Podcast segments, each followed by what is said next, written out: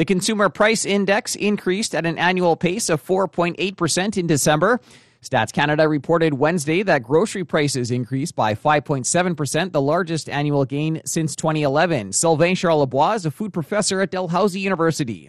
In December, we released Canada's food price report, and uh, it's on par with what we were expecting uh, about a month ago. So, uh, no surprises there.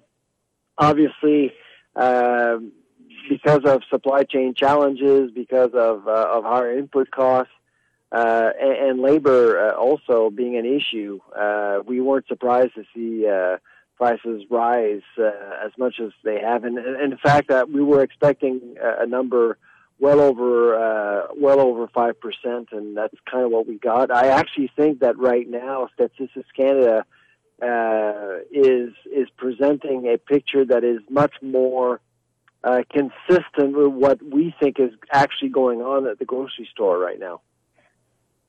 One of the big uh, items here, um, the price of fresh produce um, rising here. Just talk talk a little bit about that and, and some of the reasons behind that. Yeah, so this is uh, so produce were, were a non-story in 2021, really, and and so we're we're expecting uh, produce to be much more of an issue in 2022. It, it again, it was in our report in in December. Uh, of course, with Omicron and uh, and vaccine mandates at the border, we are expecting uh, a seven percent to be actually modest. So we're expecting uh, price fluctuations to be quite significant in that area of the grocery store. Other areas of the grocery store we were concerned about not much meat. Uh, actually, I think meat is going to be a good year for. Uh, well, 2022 is actually going to be a good year for meat lovers, generally speaking. Uh, bakery may become an issue down the road, uh, and the center of the store, uh, uh, a lot of the dry goods, uh, we believe, uh, are going to become more expensive for two reasons. One, access.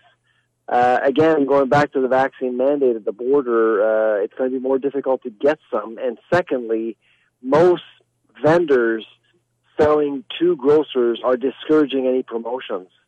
So, uh, so anything on sale uh, will be much more difficult to find in the grocery store over the next little while. We were just talking off air there about empty shelves at the grocery stores. You know, what have you been hearing from across the country?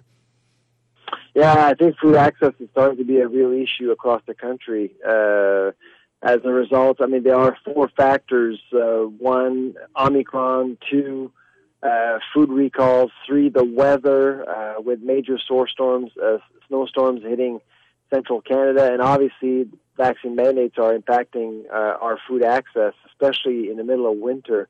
Uh, so we're very concerned about that because as soon as food access becomes a concern, uh, Uh, it will end up becoming a food affordability issue eventually. So that could, the lack of access to food could actually end up making our food inflation rate even higher, unfortunately. That was Sylvain Charlebois, a food professor at Dalhousie University.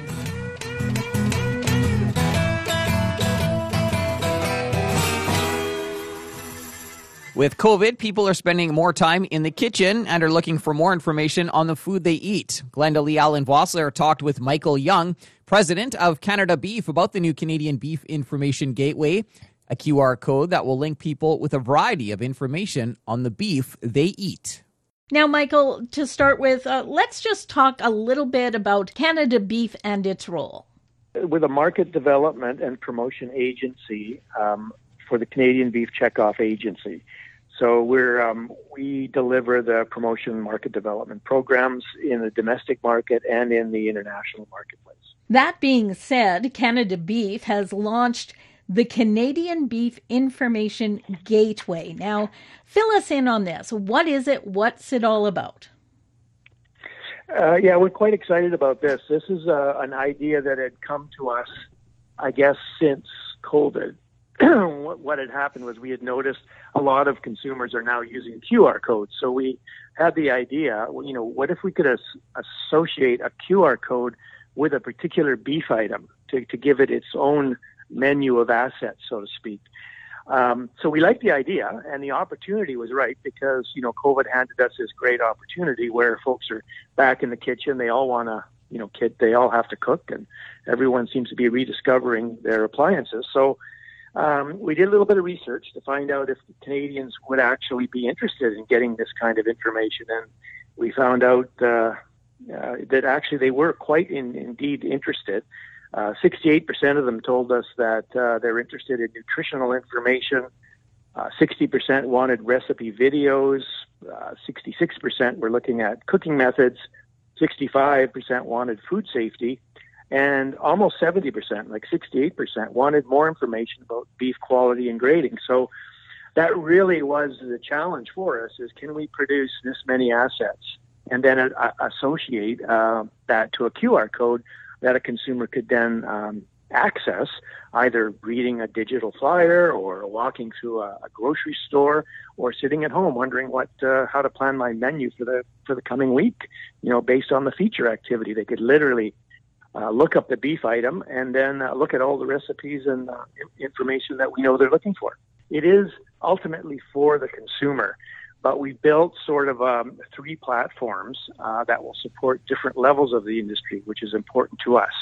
Um, so not just the retail partner who actually sells to the consumers, but also uh, meat processing plants who want to incorporate some of their own information, but also tie it with the consumer information. So we have a platform that is uh, applicable to what we call clients, which would be a meat processor, packer, purveyor type operation. So we have a platform to adjust for them.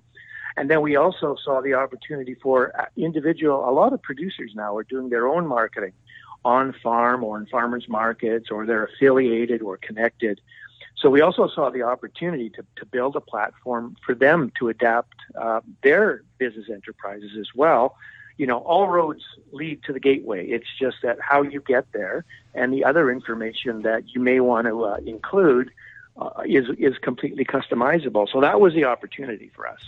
So, how quickly will consumers be able to utilize this then? Well, the um, the main one, the generic one, which can be uh, accessed via QR code, um, that's that's ready to go now. So that's the generic one. You, you use one QR code to get you to a website, which will then uh, you then pick the cut you're interested in, and you'll have access to all the information, nutritional information, cooking, videos. You can literally watch a cooking video on that cut while you're standing in line to pay for it if you choose to, or when you're standing in front of the meat case. So, so that one is ready to go now. The, the, the actual customized retail ones, we've been working with the retail sector now for quite a few months.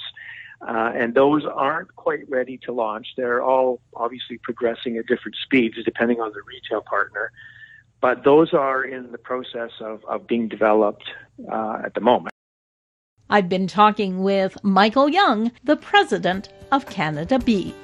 That generic QR code that we've been talking about will be available on our website under the Ag News in our story on Canada Beef.